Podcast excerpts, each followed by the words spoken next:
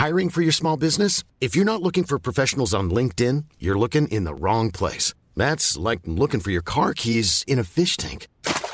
LinkedIn helps you hire professionals you can't find anywhere else, even those who aren't actively searching for a new job but might be open to the perfect role. In a given month, over 70% of LinkedIn users don't even visit other leading job sites. So start looking in the right place. With LinkedIn, you can hire professionals like a professional. Post your free job on linkedin.com slash people today.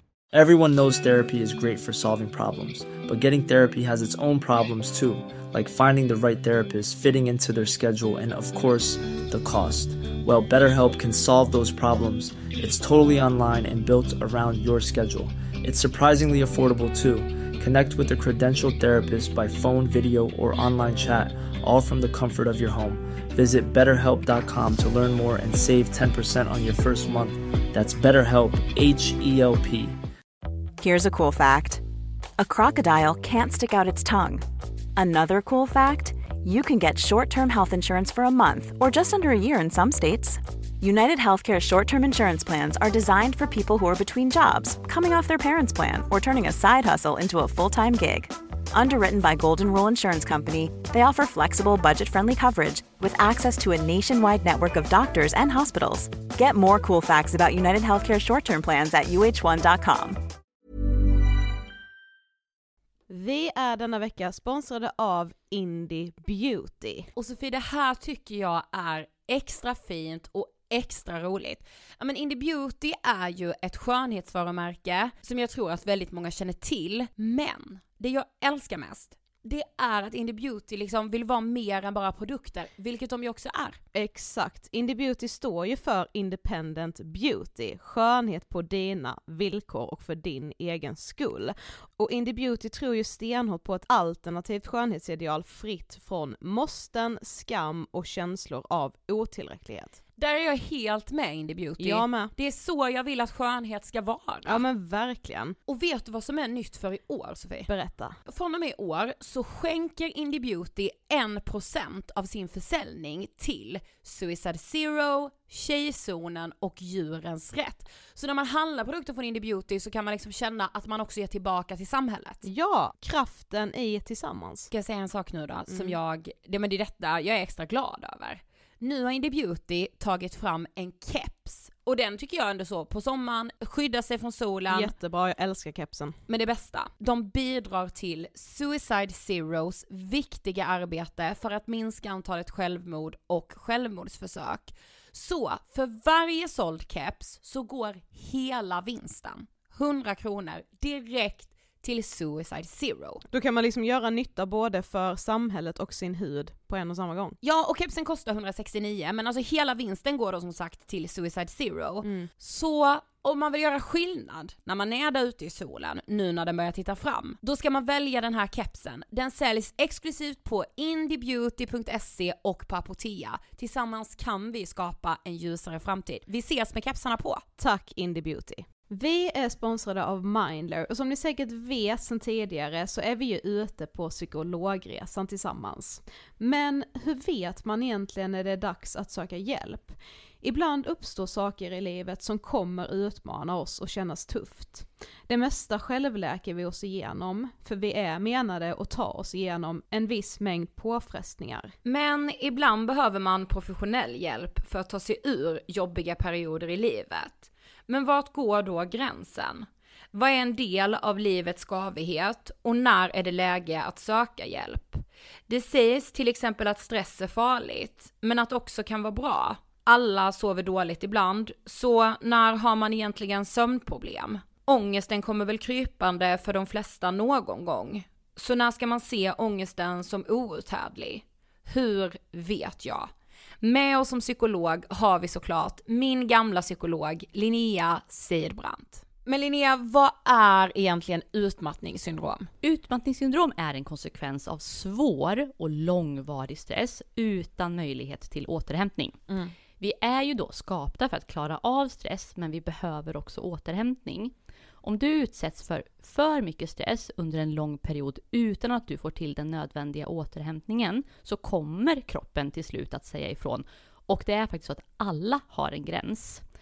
Du kan drabbas av en rad fysiska eller psykiska besvär som trötthet, sömnproblem, hjärtklappning, besvär från magen och tarmarna och mycket annat. Och det här är ju då varningssignaler och tecken på att du kan behöva göra någonting åt din situation.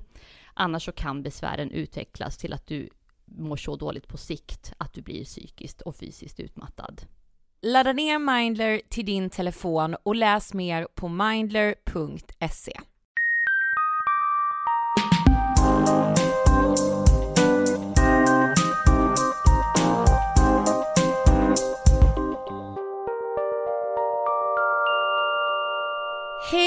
och varmt välkomna till avsnitt 281 av Ångestpodden! Hej! Gud vilken händelserik eh, tid och var vid liv. Jo det får man minst sagt säga. Vi sa ju det förra veckan, alltså såklart för att verkligen så här Black Lives Matter rörelsen har fått liksom ett helt annat gehör eh, som jag tänker att den rörelsen verkligen alltid, alltid har förtjänat och jag tror att så här, det här är på riktigt en grundläggande förändring vi lever i. Ja det tror jag med. På många sätt liksom med tanke på hur världen ser ut nu. Och så idag när vi sitter här och poddar, det är onsdag idag, den 10 juni. Och det har ju kommit nya uppgifter om Palmemordet. Ja men alltså det, de är ju, säger ju sig vara säkra Ja. på vem gärningsman, alltså att det är Skandiamannen. Ja. Alltså jag har ju också, jag är ju en sån, alltså verkligen brottsintresserad, alltså jag älskar att grotta ner mig i brott, gamla fall. Jag har nog lyssnat på allt som finns om Palmemordet. Eh, så jag klädde upp mig idag. inför den här presskonferensen. Ja. Mm. Och det var så sjukt för att Eh, liksom nu har man ju, vi har ju varit några av dem som har kollat typ varenda presskonferens som Folkhälsomyndigheten har haft nu i och med corona, där har vi Ja. nästa grej som händer i världen. Men så här, eh, men i morse när jag var på väg hit, Alltså jag tror inte jag mötte en enda person som inte liksom gick med sin iPhone i handen Nej, men och kollade ner och så här, det var som att man kollade varandra i ögonen och bara Ja du kollar också presskonferensen om Palmemordet, ja jag med. Nej, alltså det här- satt en på bussen med datorn uppfälld. Ja.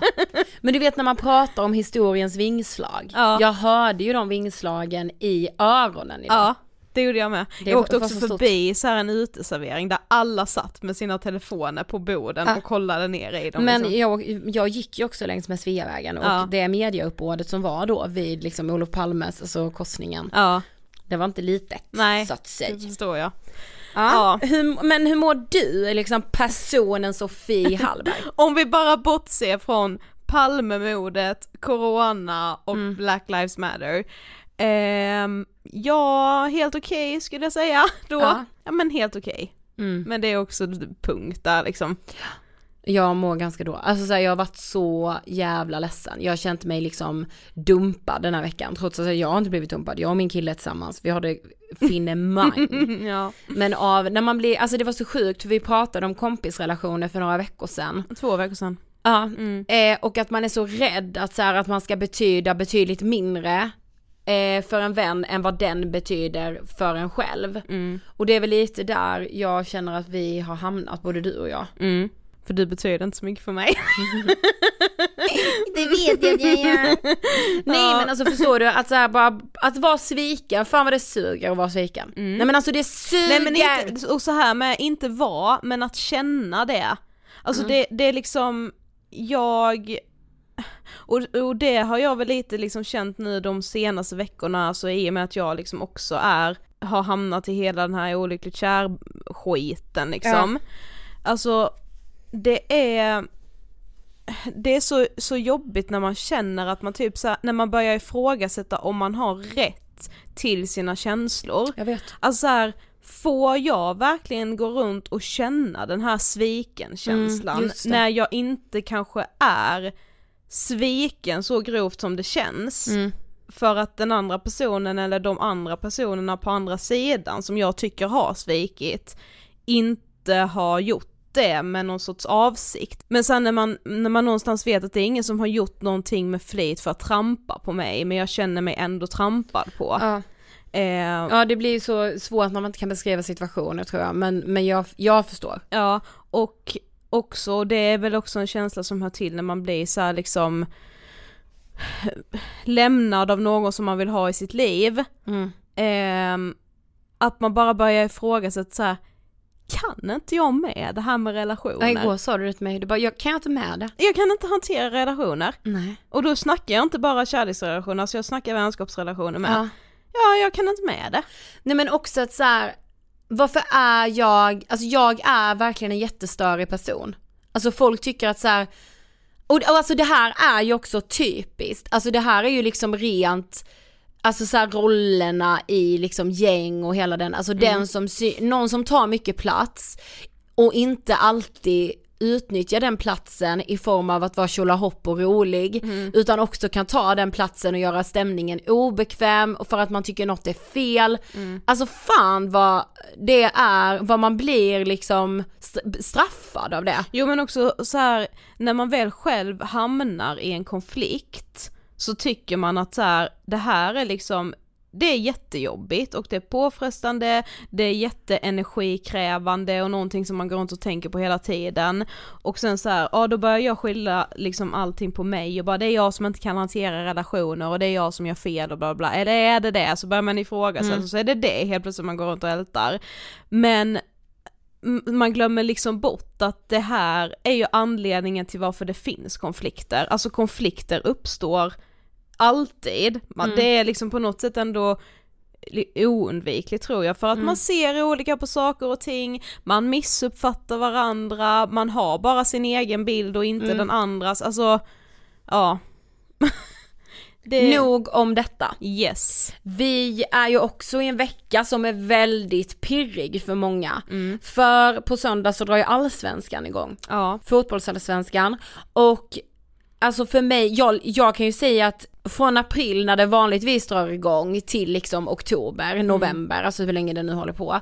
Alltså jag har ju liksom, jag bygger mitt liv kring eh, framförallt då när Hammarby spelar för att det är liksom mitt, mitt lag. Eh, och jag mår så, så, så, så bra av att få följa det här och jag vet ju att många gör det. Mm. Och jag kan väl säga som själv, jag skulle inte säga att jag inte alls är fotbollsintresserad, jag har ju för fan själv spelat fotboll liksom. Ja. Jag tycker det är jättekul så, men det är så att jag har hakat upp mig på det på något sätt eller så här, ja men anpassa mitt liv efter det eller liksom bygger mitt liv efter det så som du gör. Men för, med den saken sagt så tror jag att det är väldigt många nu ändå som gläds åt att allsvenskan faktiskt kan dra igång, även om den är utan publik, för Mm. att det liksom Ja men det sätter ju lite guldkant nu på en tid som annars är där det inte händer så mycket annat. Ja. Och, lite all- glädje. Ja men allsvenskan är ju också en plats tror jag för många när man tänker eh, herrfotboll, man tänker en stark machokultur, i alla fall gör jag det.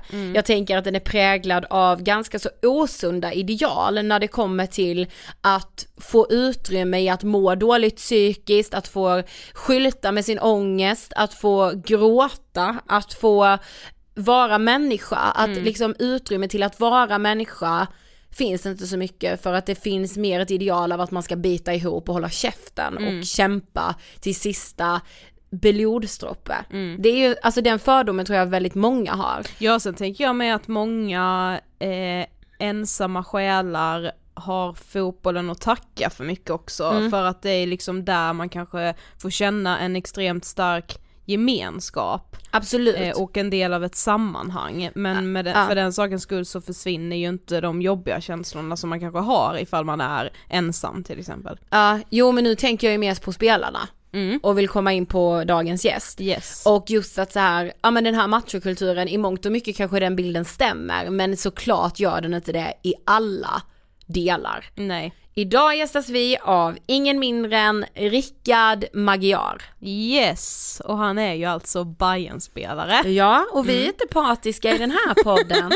Men jag ska säga så här, jag tyckte inte det var trist att allsvenskans talesperson för att våga vara liksom äkta spelar i Hammarby. Jag tror inte det är en slump heller.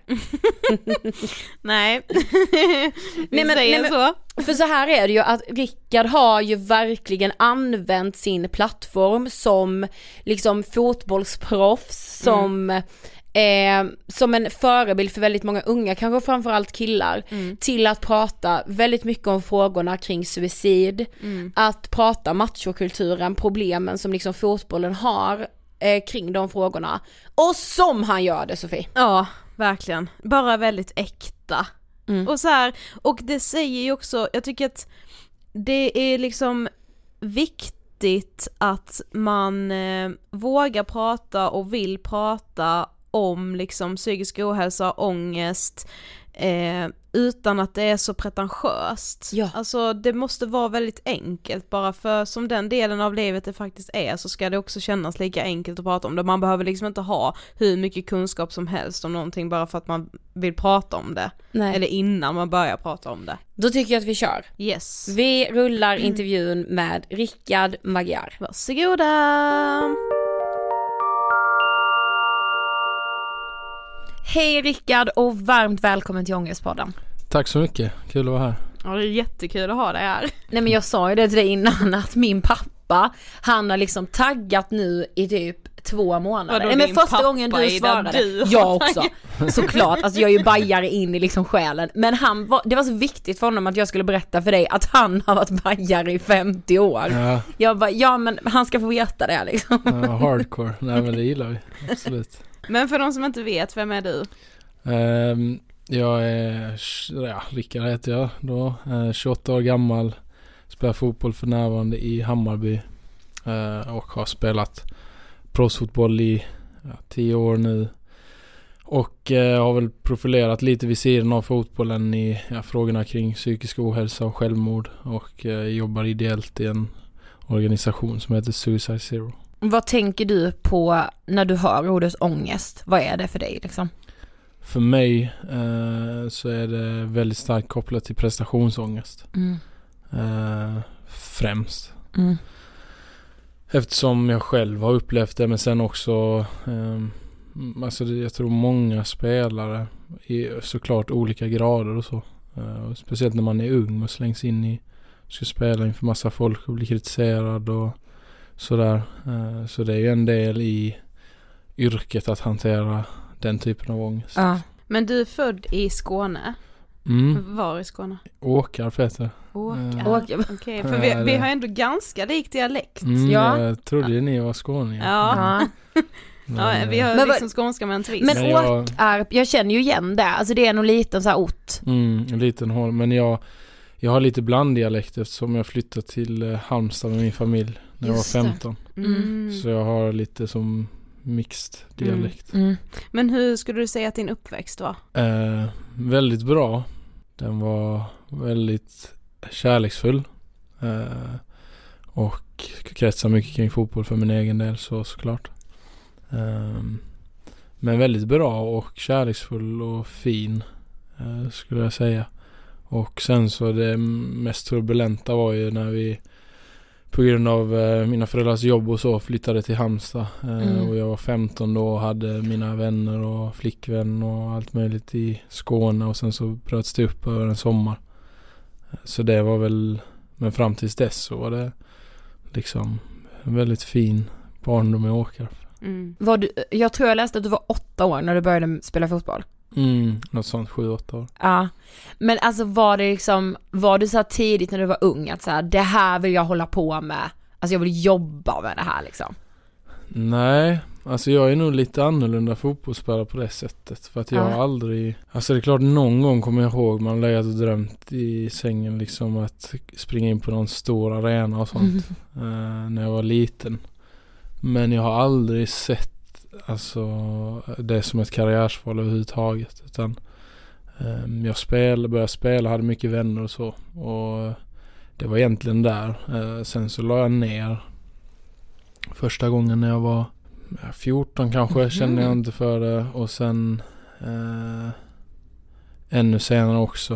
Eh, liksom la ner ett tag och sen så har jag ju tänkt på det väldigt mycket, många år. För att jag har aldrig känt att det är kul men det är inte min passion i Ja. livet så. Och sen så har det rullat på och sen såklart finns det som alla andra jobb bra och dåliga liksom sidor av det och Mm. Så att det var, jag är inte den här superfotbollsspelaren som tittar på fotboll och spelar Fifa och lever och dör för fotboll. Det är nästan tvärtom faktiskt. Mm. Vad intressant. Det känns så ovant att höra någon som ändå jobbar med sin idrott säga det på något sätt. Mm. Det kanske är vanligare men man har inte hört någon säga det. Nej, alltså det är väl lite ovanligt ju beroende på vilken nivå man kommer på. Mm. För att någonstans så tror jag att man just den här passionen är, om man har det för det man gör så kan man nog komma väldigt långt och sådär. Mm. Ehm, men eh, jag tror jag är en ganska alltså, tävlingsmänniska när det kommer till Mm. mitt yrke och så. Och det är det, nog det som har drivit mig mer än att det är klart jag tycker om fotboll Ja. liksom. Men jag har andra saker i livet som jag känner mig lite mer passionerad över och skulle vilja utforska så. Mm. Men idag spelar du som sagt i Hammarby. Men du har även spelat i Tyskland och i U19 och U21-landslaget. Mm. Och du nämnde här tidigare att liksom när du tänker på ångest så tänker du främst på prestationsångest.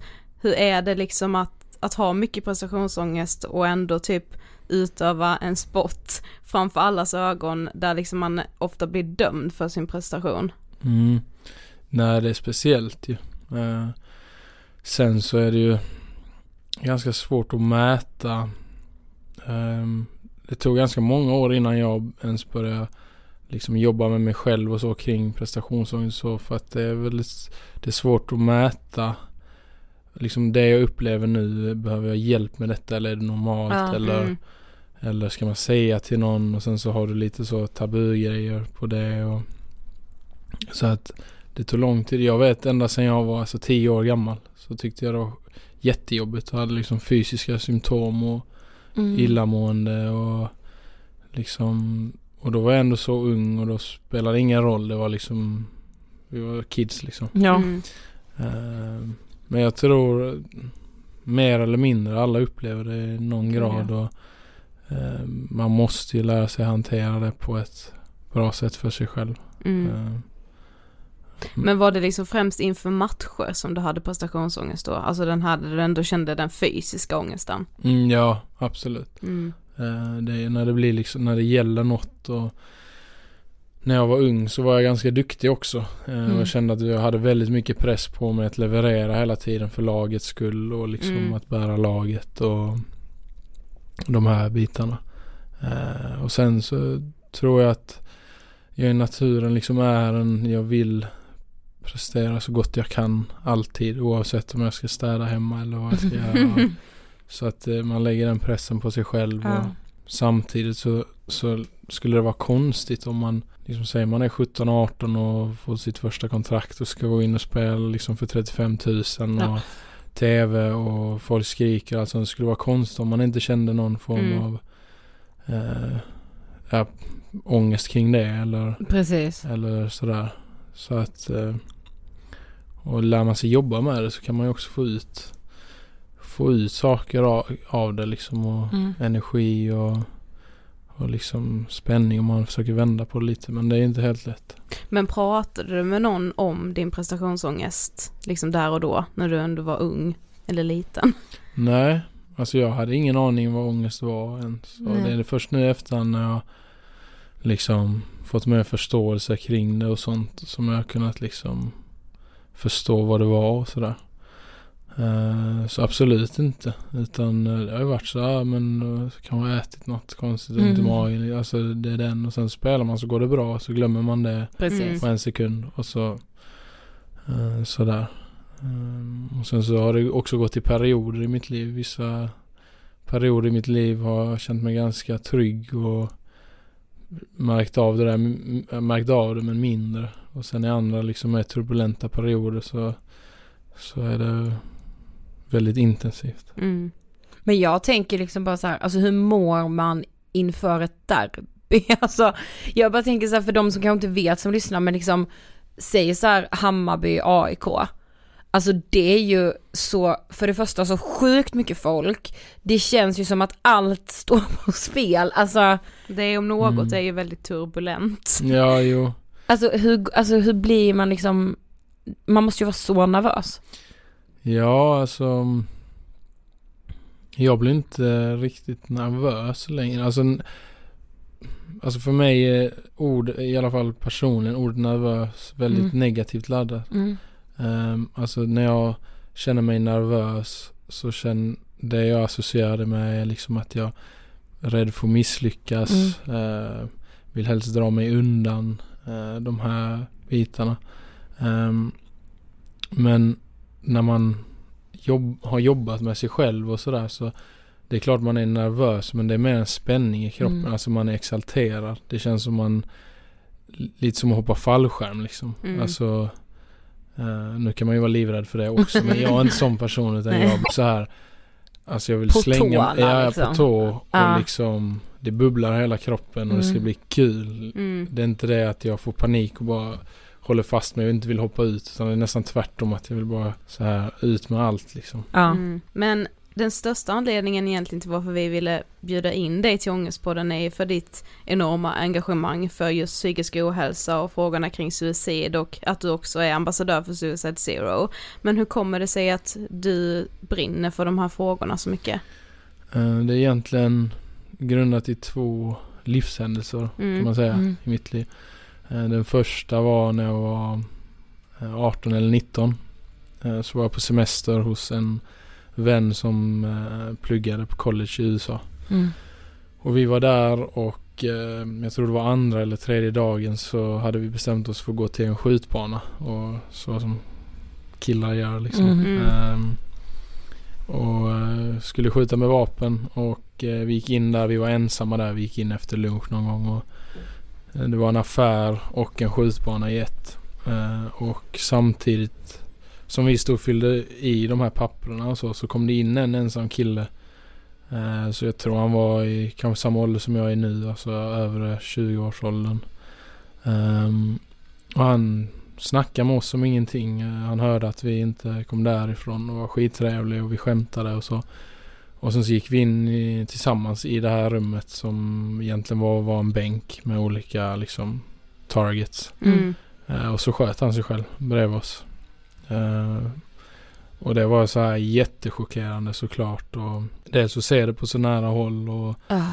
men också den här kontrasten. Att man precis hade skämtat med honom och pratat med honom och vi var lite exalterade. Mm. Och det, han bara gick rakt in, ställde sig bredvid oss och sköt sig i huvudet. Eh, och det var ju otroligt dramatiskt liksom. Mm. Ah. Det måste ju ha varit en sån chock. Alltså. Ja, alltså jag kommer ihåg den. Jag har aldrig blivit så chockad i mitt liv. Alltså någon gång. alltså, Det är en speciell, eh, speciell känsla eller speciell situation. Mm. Mm.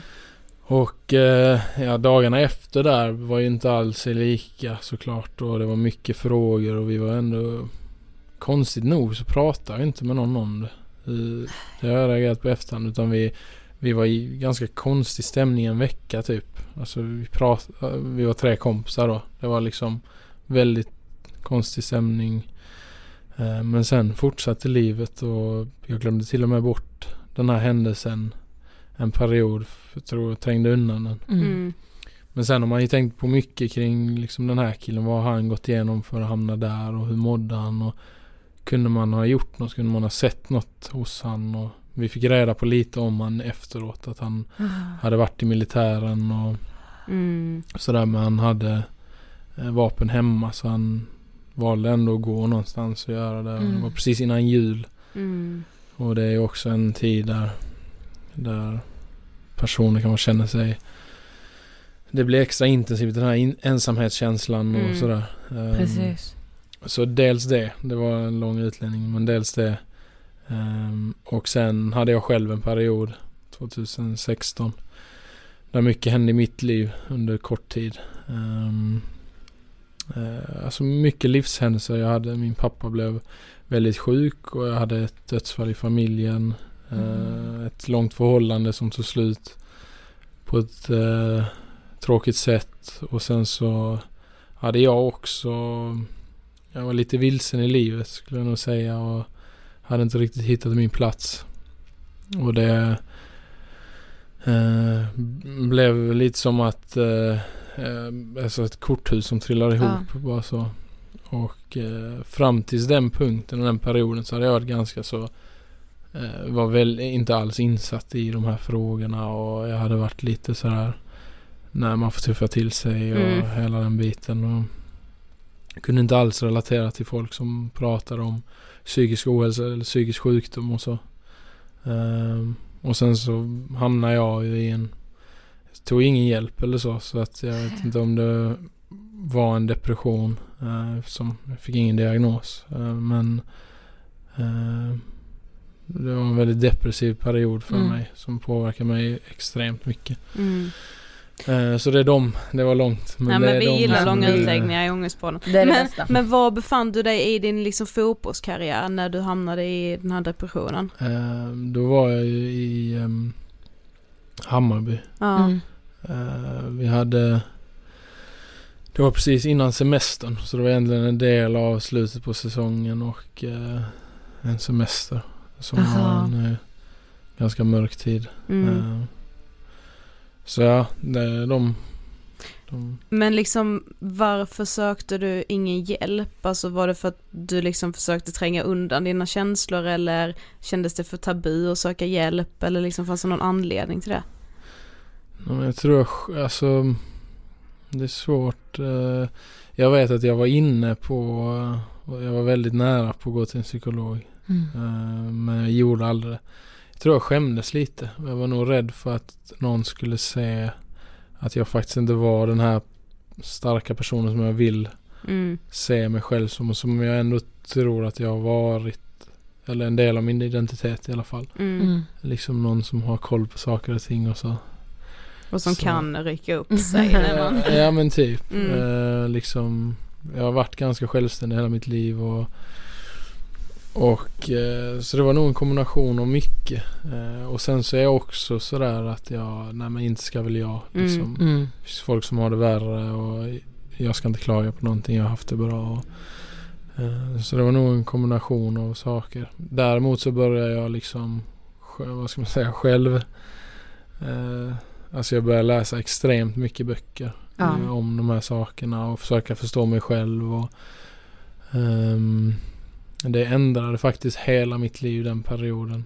Alltså så som jag är idag, det är verkligen en tvärvändning från den banan jag var på. Mm.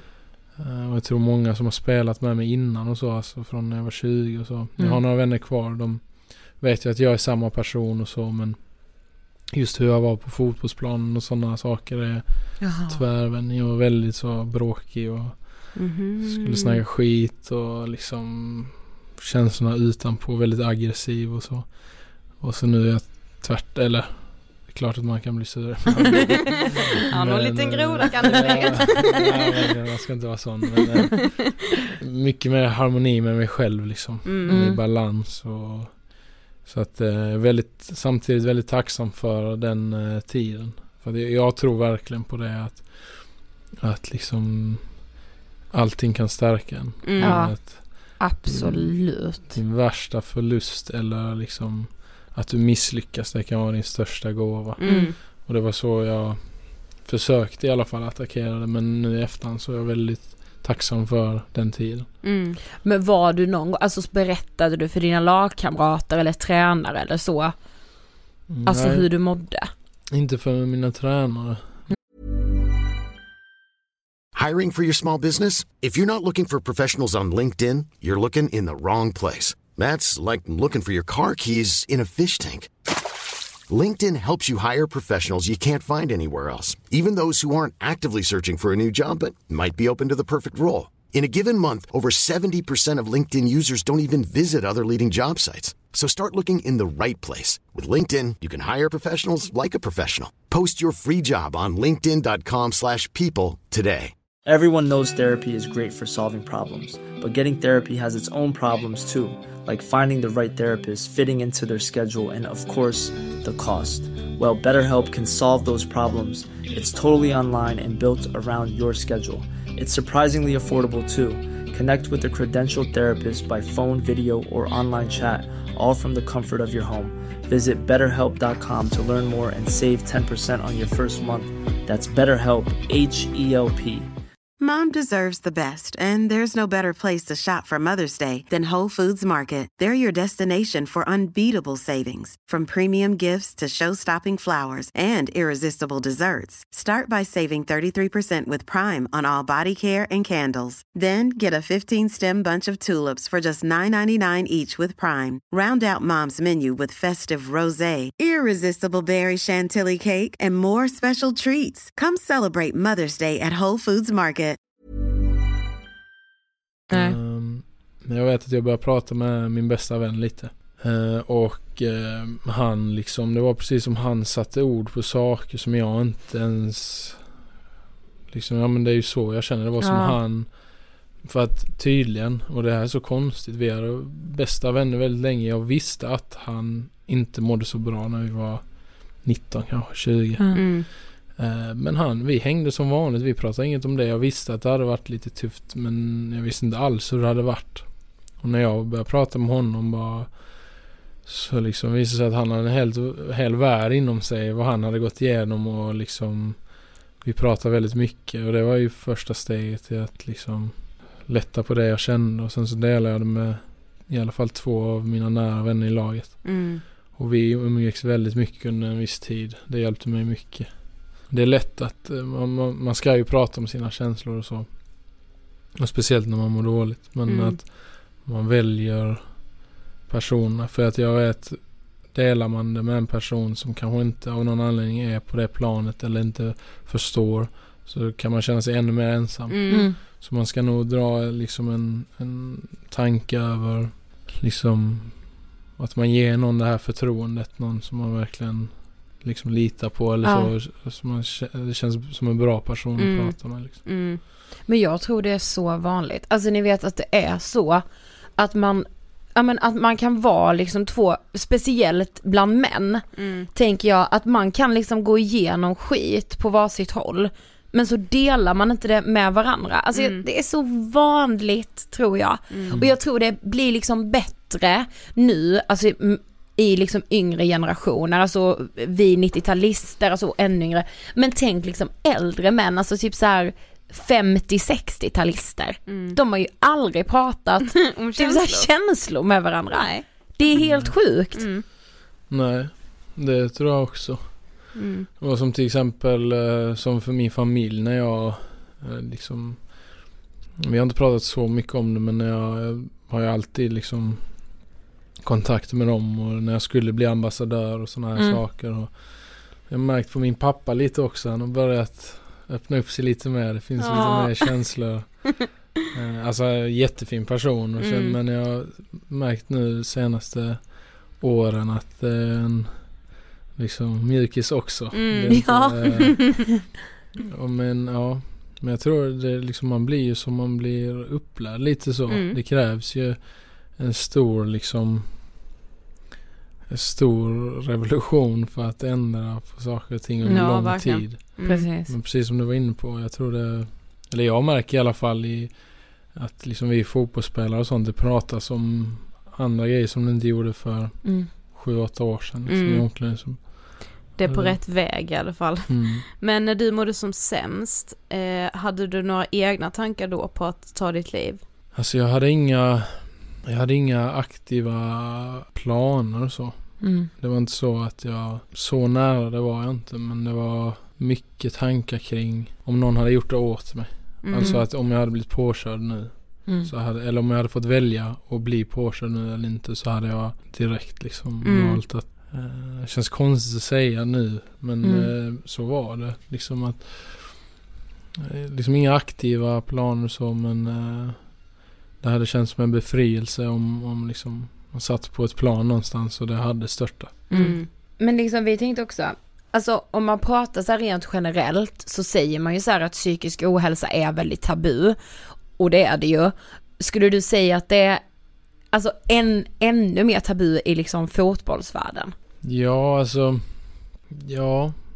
eh, Det är svårt att säga i och med att jag liksom bara har varit i fotbollsvärlden. Jag har inte riktigt Nej. så att jämföra med. Men de få gångerna jag har varit på andra ställen så har det känts annorlunda. Ehm, och jag tror det beror på en okunskap också. Mm. Absolut. Att man är väldigt obekväm att prata om de sakerna. Och jag tror absolut inte att någon skulle, alltså om det skulle komma in en kille i vårt omklädningsrum och bara jag mår skit och så. Tror ing, alla skulle bry sig extremt mycket. Ingen skulle avfärda det. Nej. Men man, det är nog många som hade försvunnit ur rummet bara av ren ob, Ja. obekväm. För att Ja, man vet inte. ehm, svårt att säga. Alltså, klassiskt har det varit så att man ska bita ihop. Alltså visst. eh, så är det ju lite och ibland kan det vara bra också att man biter Mm. ihop och liksom tar sig själv i kragen i vissa situationer. Men Såklart. man måste ju samtidigt kunna ha den reflektionen i sig själv när man känner att nej men det här är inte riktigt, jag är inte på rätt spår eller det här är lite för mycket eller hur jag mår och sådär. Ehm, men jag märker att jag, jag känner mig i alla fall jättetrygg i mitt omklädningsrum att kunna säga vad som helst. Och det, jag har pratat med några spelare om det här. De säger att jag är med i olika saker och de har lite Mm. funderingar så. Mm. Man diskuterar och vissa kanske är helt nya i Mm. de här frågorna och förstår inte och så. Andra är väldigt intresserade och insatta. Så jag tror det är, det är på god väg liksom att, att man hittar någon slags balans i, i de här. För samtidigt så är det en prestationsidrott. Mm. Mm. Samtidigt måste vi prestera men att Så är det man ju. hittar en slags helhet som är hälsosam och bra Mm. för alla. Jag tycker du det pratas tillräckligt om psykisk hälsa bland er elitidrottare. Alltså nu senaste tiden har det ju varit mycket och många spelare och Mm. mycket idrottsutövare som har pratat om det vilket är väldigt bra. Mm. Eh, och det har ju lyfts en, en eh, diskussion kring det. Och det ska faktiskt som jag tycker är jättekul som jag var i radio och pratade om för inte så länge sedan. eh, Ett initiativ från, jag vill inte säga fel men det kan vara så att jag säger fel. Men Mm. eh, Karolinska Mm. ihop med SEF då, eh, Svensk Elitfotboll Mm. som ska göra en stor eh, studie på eh, alla superettan och allsvenska klubbar. Mm. Eh, just kring de här sakerna och kartlägga och samla extremt mycket eh, information och värden för att då kunna i sin tur sen tolka dem och se hur man kan eh, om det finns saker man kan göra för att förbättra just de här frågorna kring Mm. psykisk ohälsa. Vilket jag känner är väldigt kul. Ja, Mm. så himla bra. Mm. Och det hade ju inte hänt för fem år sedan. Nej. Ehm, så att just nu pratas det mycket, i alla fall vad jag ser och det är Mm. bra. Ehm, men sen samtidigt så, till exempel jag när jag har pratat om det, jag har fått så mycket meddelanden. Och både från gamla kollegor Ja. och lagkamrater men också folk jag aldrig har träffat. Som är ganska framstående i sina idrotter och så som pratar om, om sina fruktansvärda historier och liksom Mm. erfarenheter. Och, som man bara vill liksom ut och prata Mm. om det. Eh, Men det var också lite chockande för mig för jag visste att det fanns ett stort mörkertal. Men kanske inte så. Det känns nästan som att eh, det hör till vanligheten. Ja. Alltså att det är väldigt vanligt. Mm. Ja. Eh, Ja, alltså det är en speciell värld och Precis. vissa tacklar det bättre än andra och på eget håll. Men eh, man är väldigt utsatt och det kräver väldigt mycket att hitta sin väg i det med både sitt mentala hälsa och sin fysiska hälsa Mm. och sen samtidigt prestera när det är go time liksom. Mm. Men jag tänker mig att ofta när man liksom är elitidrottare oavsett vilken sport så börjar man ju så tidigt. Man är ung, man är sårbar, man bedöms. Alltså i min värld är ju det egentligen en ganska så bra, eller så här bra, men alltså en ganska så säker grund för att också må dåligt. Förstår ni vad jag menar? För Mm. att man blir bedömd så tidigt för Mm. verkligen så här ens prestationer och då tänker jag att då kanske man definierar sig själv med prestationerna. Alltså Mm. okej jag är bara det här, jag duger bara när jag gör bra. Mm. Och Eh. vem är jag utanför planen liksom? Precis. Exakt så eh, det du beskriver. Det har jag ju känt extremt, eller känt igen mig extremt Mm. mycket i själv. eh, Och också i många andra fotbollsspelare. Att man sätter sin prestation i relation till sitt värde som människa. Mm. Och liksom när man då har en tränare, jag har haft tränare som har sagt det ena och det andra till mig liksom. Alltså de har Mm. skällt ut mig och att mina föräldrar borde skämmas över mig och att jag ska lägga Okej. ner min karriär. Då är jag 17 år typ. 18 år kanske. Ja, Ja, så- det är så Eh. sjukt sånt. Mm. Och liksom som, alltså, som 17 och 18 man har ingen aning om någonting. Alltså om man ska vara ärlig, man försöker bara göra sitt bästa. Ja. Mm. Eh, och eh, det är svårt att hantera sådana saker för att man, man är så identifierad med sin fotboll. Det kan verkligen Mm. knäcka en. Ehm, och sen så ser man ju skräckexempel ännu längre ner i åldrarna. Ehm, Precis.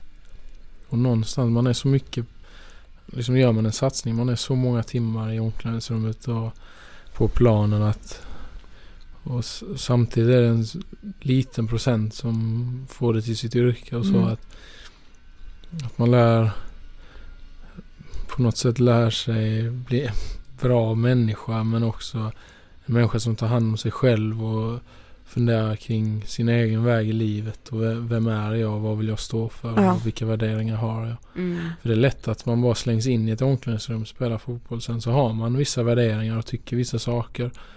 Men är det ens dina egna? Eller Mm. är det en kultur eller miljö som du har varit i mycket som bara du har fått dem bara för du har varit där mycket. Så man funderar kring sådana saker och att man vågar också bryta sig loss från det man tror är sin egen sanning liksom. Mm. Precis. Det svåra är väl egentligen att, att våga göra det då och gå emot strömmen. För det tryggaste för en människa är ju att bara vara en del av sammanhanget. Ja, och har man då växt upp i liksom en fotbollskultur där det är ganska macho liksom och det är ryck upp dig liksom. Ja. Alltså man förstår ju hur stor påverkan och hur, hur viktig tränaren är. Som, som, Gud, som, ja. Det är ju de som behöver lyfta liksom att man ska gå sin egen väg och liksom fundera på vad man faktiskt Mm. vill och tycker och, och inte försöka stöpa alla spelare efter en och samma form. För idag känns det ju faktiskt lite som att det blir så. Att alla är liksom, Mm. ja men som du säger, står för samma saker och liksom har värderingar som man kanske egentligen inte hade haft om man inte hade varit liksom så mycket i de här omklädningsrummen. Nej, exakt. Och samtidigt, alltså något som jag... Alltså det finns inget värre än att må dåligt och samtidigt ehm, veta att man inte har varit sann mot sig själv. Ja. Det är Ja. det absolut värsta. Och så, så liksom efter min period så insåg jag verkligen det att om jag ska må skit då ska det vara då ska jag ändå känna att jag har gjort det som är min sanning och rätt för mig och att jag står för det jag tycker Mm. och hur jag tycker man ska behandla andra Mm. och de här delarna. För att det är mycket värre eller mycket ensammare och må dåligt och inte ens veta vem man själv är egentligen. Ja, Mm. gud det är så sant. Men var det mycket det du liksom tampades med då när du mådde dåligt? Alltså kan du liksom se tillbaka på vad du kände då som du kanske hade, vad du hade haft för värderingar eller vad du liksom stod för som du kanske egentligen inte gjorde? Mm. Ja absolut. Alltså det var verkligen som jag sa en, en helvändning i mitt liv.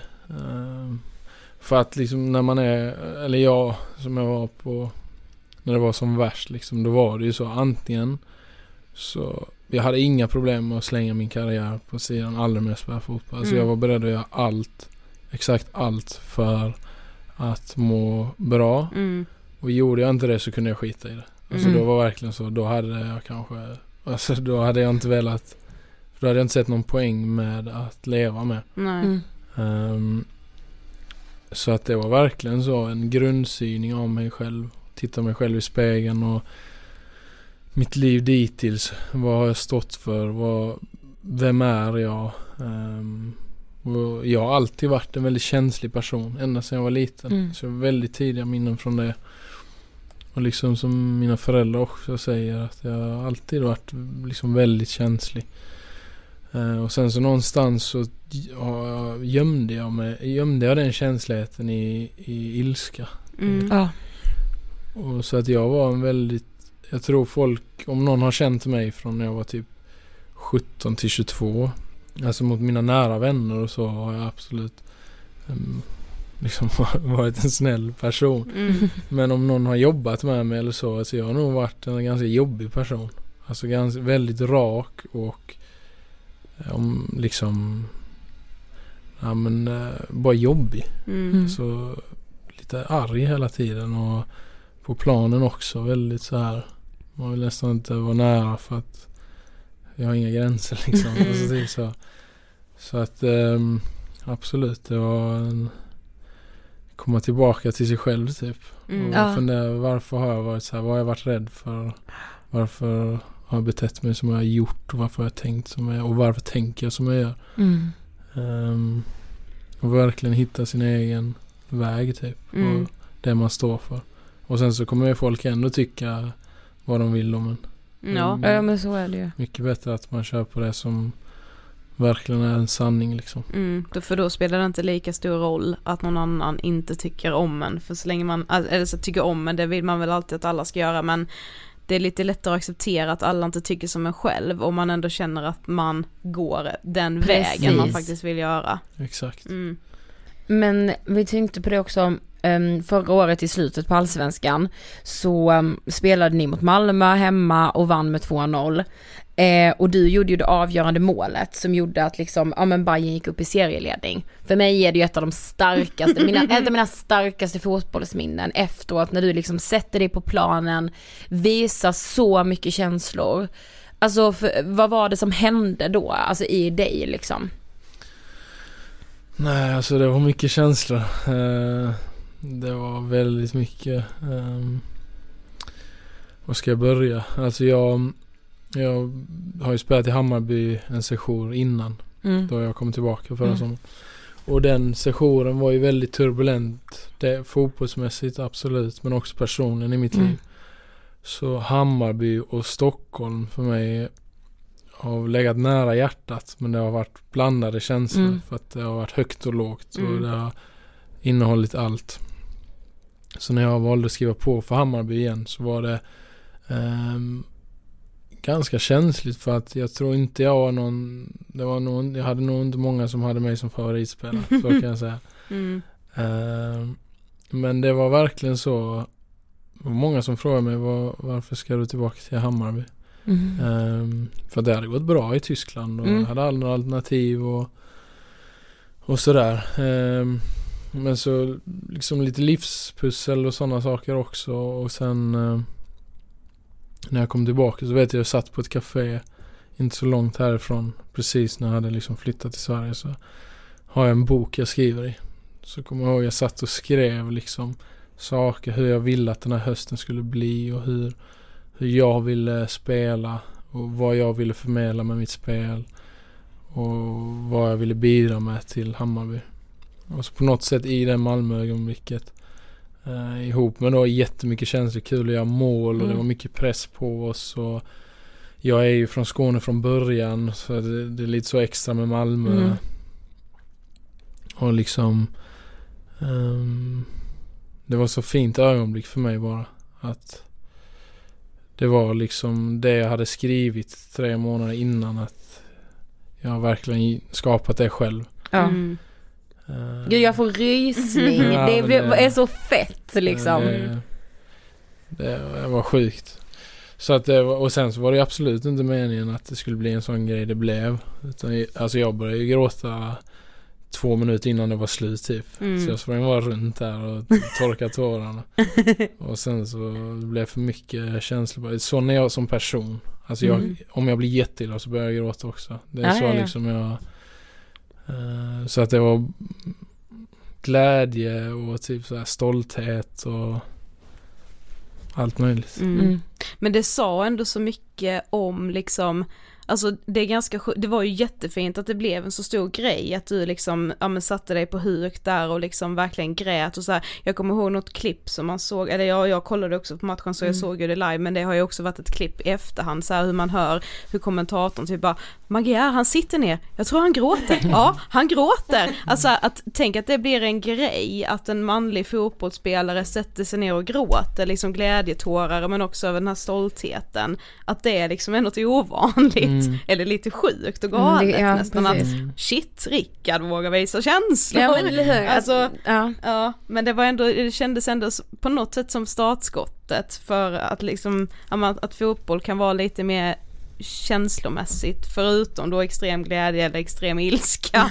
Ja men det är precis det. Alltså det är mycket lättare, eller jag har gjort det tidigare i mitt liv och jag vet många som gör det. Det är mycket enklare som man att uttrycka sina känslor i något utåtagerande, Mm. Ilska. Så gjorde jag alltid. Alltså när jag var ledsen innan så jag sparkade ner någon på träningen liksom. Ja. Eller jag var besviken eller sårad. Så skrek jag fula ord åt någon och började Mm. bråka med någon. Det är liksom Mm. så man Jag tror det är vanligt för många men det var så jag hanterade många av mina känslor innan. Ja, Man blir irriterad. Och så här. Man visar inte det på något annat sätt. precis. Eh, Men det är som sagt Det är ju mer än okej att visa det på vilket sätt du vill. Och om man nu är ledsen och känner för att gråta så ska man göra det. Sen om någon tycker man är töntig så får de väl göra det. Men det är ju mycket bättre att vara, vara sann än att typ gå runt och vara förbannad på folk och så och gömma sig själv. Så det är jag typ allergisk mot nu för tiden. Mm. Precis. Just för att jag varit där själv och jag kommer aldrig återvända dit liksom. Nej. Nej. Men vad fick du för reaktioner efter det här? Alltså det känns som att alla bara så här slöt upp och bara det här är ett sånt moment Mm. liksom. Mm. Ja, alltså jag förstod inte riktigt för jag visste inte ens att jag blev filmad Nej. där. Jag vet bara att några spelare kom fram och sånt. Vissa var chockade och liksom vad, vad gör du typ? Mm. För att vi hade vunnit och sådär. Så jag tror många, jag vet någon frågade mig i efterhand och så var liksom för att de förstod inte riktigt eh, varför. Och sen så, eh, ja, efter matchen och så någon timme efter så förstod man ju att eh, det blev en symbol för något annat. Mm. Precis. Vilket var väldigt bra och kul för att det blev eh, just i med min bakgrund, det jag pratar om och så. Det var, blev liksom positivt av det och jag hoppas det bidrog till att liksom prata ännu mer om ja, de här tabuna och Precis. alltså, mansnormer och Mm.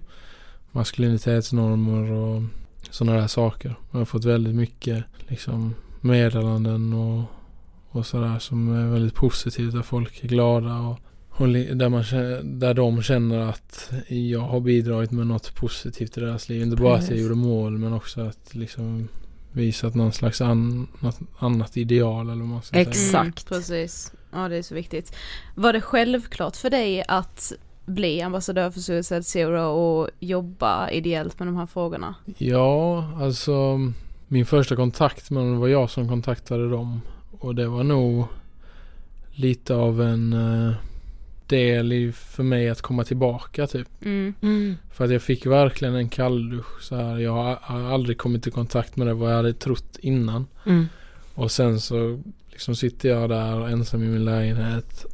Ehm, och jag har haft allt i mitt liv. Alltså jag har fin familj, mycket vänner. Jag är frisk. Jag får spela fotboll som jobb. Ehm, jag har aldrig haft något problem med liksom skola eller några andra problem. Och, och sitter jag där och liksom går ner i vikt för att jag inte äter och kan inte sova och mår skit liksom. Mm. Jag Ja. vet inte om jag vill leva. Eh, och jag insåg verkligen att det kan drabba vem som helst. Och att det är vanligare än man tror. Mm. Precis.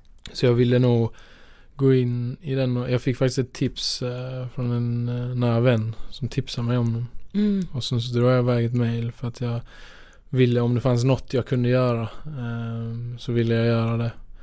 Och så hade jag hade inga tankar på att det skulle bli liksom att jag skulle stå här och föreläsa om Nej. Psykisk ohälsa och så. Utan det var mest liksom jag tänkte att nej men jag kan dela något inlägg eller något. Alltså, men så Mm. träffade jag Alfred då som Ja. har grundat det och vi hade jättebra samtal och sen så är det ju under en treårsperiod det har Mm. rullat på. Så fint viktigt. det är så fint. Mm. Vi har kommit till sista frågan. Mm. Vad inspirerar dig? Oj, det var en jättebra fråga. Alltså jag, jag har väl alltid känt att ehm, det är min plikt. Det här låter kanske helt flummigt alltså. Men jag har alltid känt att eh, det är min plikt att göra så mycket bra jag kan för alla andra. Eller för, för människor som jag tycker om och så. Mm. Och jag har något konstigt att jag vill göra mitt för att förändra världen till det positiva. Och det kan man göra för en, alltså det behöver inte vara att man gör något stort utan man hjälper någon eller delar med sig av sina egna erfarenheter. Det kan vara också att jag, det kommer upp en ung mittback och jag ger han några saker som tog mig fem år att lära mig. Ger han tips och sånt. Mm. För att hjälpa människor. Eh, men sen så är man ju inte alltid inspirerad. Men man har ju vissa förebilder och vissa människor som har haft sån driv. ehm, som liksom tänder eld på en typ. Men det var en jättebra fråga. Jag vet inte vad det är. Jag tror det är jag andra fattar människor. verkligen vad du menar. Alltså, Ja, jag med. Ja, men jag tror det, när man träffar andra människor som brinner för något. Och det behöver inte vara något Det kan vara någon som brinner för motorcyklar. Ja. Och man Mm. bara hör dem prata om Exakt. Mm, det. och Det tänder eld på något hos en. mm, Eh, Så man får se till att ha lite sådana personer man kan ringa och mm, snacka med. Liksom. mm. Tack så jättemycket för att du ville gästa Ångestpodden. Tack för att du Tack. kom. Och så hoppas vi verkligen allsvenskan drar igång i juni. Ja, så att Bayern kan ta SM-guld. Exakt. Hjältarna från Söder. Tack. Vilket fint avsnitt det här blev. Mm, verkligen. Och också, jag tyckte det var så befriande bara precis där i början när Rickard säger att så här, ja men jag andas liksom inte fotbollen Nej. hela tiden. Det är inte så att jag liksom eh, tränar, spelar matcher och sen utöver det så sitter jag och kollar andra matcher och liksom bara konsumerar fotboll hela Nej. tiden. Liksom, det är hans jobb och that's it och det tyckte jag var jävligt befriande att höra. Verkligen. Och vi nämnde ju det också men han är ju ute och föreläser en hel del med Suicide Zero. Yes. Och jag är bara så här, gud, jag tror ju att Rickard kommer vara med och förändra kulturen som finns inom fotbollen. Mm, jag med. Absolut, det är så sjukt viktigt. Ja, just för att det är en sport som så många är intresserade av, det är så många som tittar på Ja, den. det är ju liksom en historisk idrott, alltså, alltså som vi sa, den, den engagerar så otroligt många Mm. människor och bara nu det säger så mycket av att så här, det är så många som är glada och lättade över att allsvenskan kan börja nu, även om man inte är den här fotbollsfanatiken liksom. Precis, och det är så här, den frambringar så mycket känslor. Är det liksom någon gång man ändå ser liksom de här äldre männen bryta ihop i tårar och säga när deras favoritlag vinner. Ja. Då är det väl ganska jävla naturligt att killarna på planen också får visa väldigt mycket känslor. Mm. När någonting är jobbigt, när någonting är tufft. Och att så här, det är väl klart att de inte bara får fysiska skador. De kommer ju må psykiskt dåligt under en säsong. Mm. Ja. Herregud, alltså Rickard tack så hemskt mycket för att du kom och gästade Ångestpodden. ska man säga lycka till på söndag. Ja men det ska man det. Ja. Jag håller ju liksom, vi, alltså, vi står ju för det att vi hejar fanatiskt på Bayern i den här podden. Absolut, nej men det är faktiskt, det ska bli härligt. Det var vad vi hade till vid den här veckan. Yes. Tänk ändå att vi börjar sakteliga återgå till ett mer vanligt samhälle. Alltså smitt, det finns fortfarande smittspridning och liksom hela den, men jag tänker ändå att vårt samhälle skulle ju inte spela fotbollsmatcher om det var jättefarligt. Vi skulle ju inte få resa inom Sverige. Nej, Jag tycker man får glädjas åt det lilla samtidigt som man fortfarande ska ta fullt ansvar såklart. ja. Social distancing. Mm. Ja. Eh, ha det så jättebra så hörs vi precis som vanligt nästa torsdag. Ja men det gör vi. Ta Ha det hand om er, Forza Bajen. Hej då!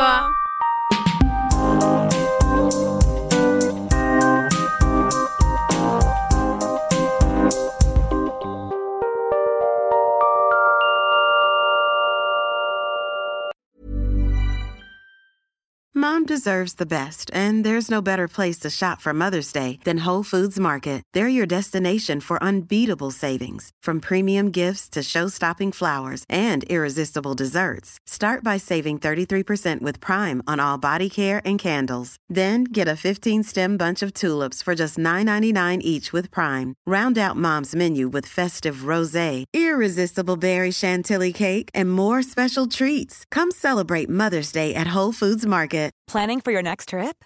Elevate your travel style with Quince. Quince has all the jet setting essentials you'll want for your next getaway, like European linen, premium luggage options, buttery soft Italian leather bags, and so much more. And is all priced at 50 to 80% less than similar brands.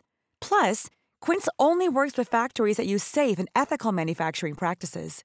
Pack your bags with high-quality essentials you'll be wearing for vacations to come with Quince. Go to quince.com slash pack for free shipping and 365-day returns. Imagine the softest sheets you've ever felt. Now imagine them getting even softer over time. That's what you'll feel with Bowl and Branch's organic cotton sheets. In a recent customer survey, 96% replied that Bowl and Branch sheets get softer with every wash. Start getting your best night's sleep in these sheets that get softer and softer for years to come. Try their sheets with a 30-night guarantee. Plus, get 15% off your first order at bowlandbranch.com. Code BUTTERY. Exclusions apply. See site for details.